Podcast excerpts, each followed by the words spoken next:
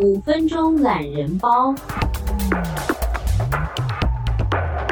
嗨，大家好，我是坤庆。那么今天的录音非常特别不一样哦。那么现在呢，我接下来的五分钟的时间呢，我会帮大家来整理一下最近礼拜三指挥中心公布的秋冬专案。现在已经十一月了嘛，都已经要十一月底了。然后十二月到了明年的一二月，整个秋冬的疫情呢，大家可以说是如临大敌。所以指挥中心在这个礼拜三的时候有公布了一个秋冬专，就是我们之前一直在讨论的，然后媒体也一直在。曝光的哎，大家就在猜说这个秋冬专里面到底会有什么样的内容？好，所以今天这五分钟的懒人包呢，我就来帮大家整理一下，究竟这个秋冬专里面我们会有哪一些面向的防疫作为？好，那么指挥中心就是说，它其实在这个秋冬专里头有分三个面向，等于说是。三支箭齐发这样子，那我先跟大家说，这个秋冬专案会从十二月一号开始启动，那么一路会到明年的二月二十八号，也就是二月底啦。那么三个月的时间，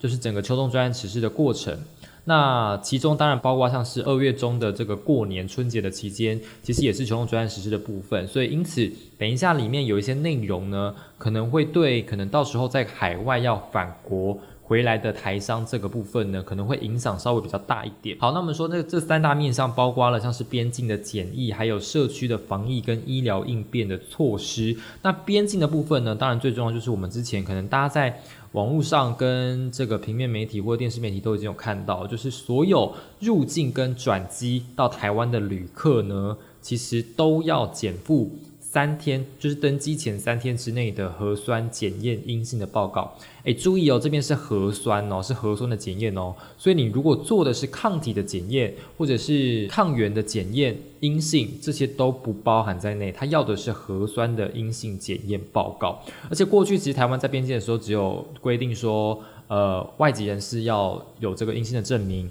才能到入才能入境台湾，但现在包括像是国人、本国人，你是台湾人，你要从海外入境这一段期间，十二月一号到二月二十八号都要有这个登机前三天内的阴性报告。到时候春节的时候，如果台商都要从国外啊回来的话。可能都要先有这个核酸的检验报告，然后如果你有你有这个核酸检验报告之后阴性的，然后才入境，然后到防疫旅馆还要去居家检疫十四天。好，因此这个部分说真的，其实是呃对大部分人其实都蛮麻烦的哦。那其实大家也有提到说，像现在全球还有一层的国家，它其实是没有办法提供这个核酸证明的。所以指挥中心也说，如果你真的没有办法提供核酸证明，或者是你有一些情况的话，那其实你可以透过专业的方式登记，或者是你入境之后自费在边境那边做裁剪。好，这个部分是我们边境检疫的部分。那么另外，我们进到社区防疫的部分，这个就是我们之前提到过八大类的场所要来佩戴口罩。好，那么除了这八大类场所，当然包括像是现在已经有维持戴口罩的医院啊，还有大众运输工具啊，还有一些其他的场所等等有规定戴口罩。那么其他包括像是呃公庙啊，或者是你去电影院、KTV，还有其中大家比较好奇的是，它里面有规定说健身房还有这个。游泳池，好都要来戴口罩。那大家就好奇说啊，你运动的时候你是要怎么怎么样来戴口罩啊？啊，你游泳怎么戴口罩？好，那么指挥中心又说，其实这些地方并不是说强制大家一定要全程都佩戴口罩，而是你可以透过比较人性化的措施，例如说可以在游泳起来之后，就是你上岸之后，当然游泳过程中不能不可能戴口罩嘛。那你游泳上岸之后，你可能在走动去更衣的时候，你可能把口罩戴起来。好，那个这个当然就看大家有没有办法接受，或者是有没有办法去配合了。那其实我那时候去采访一些就是呃游泳池的业者的时候，他们说其实执行上面蛮困难的。那指挥中心后来也说，其实这一些地方呢，并不是说强制大家全程一定要戴口罩，而是说你可以进行总量的管制，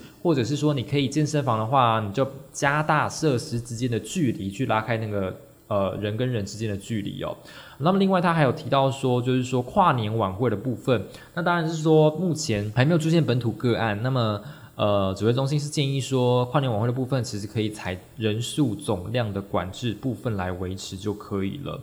好，那么最后一个医疗应变的部分，那么当然就是在秋冬专实施的过程当中，要进行所谓的加强裁剪的部分，提高现在裁剪量。其实国内现在的裁剪量，其实跟疫情那时候初期的时候比起来，已经呃降低很多。所以因此在秋冬专实施的期间，呃，指挥中心要来提高这个裁剪量，甚至他们还要定一个呃奖励的标准哦，就是医院的通报的裁剪量有达标的话，那可以去呃奖励。那么当然还是回归医师的判断。好，那么目前呢，以上就是这个秋冬专案整个实施的内容的部分。那么如果大家还对秋冬专案部分还有其他的问题的话，那么其实我们之后在节目当中也可以跟大家闲聊。